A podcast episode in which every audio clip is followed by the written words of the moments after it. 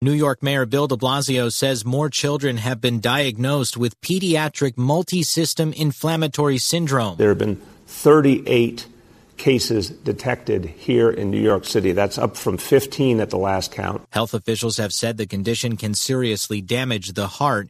While it's not known whether it's connected to COVID 19, nearly half of New York City's 38 cases have tested positive, and a majority have coronavirus antibodies.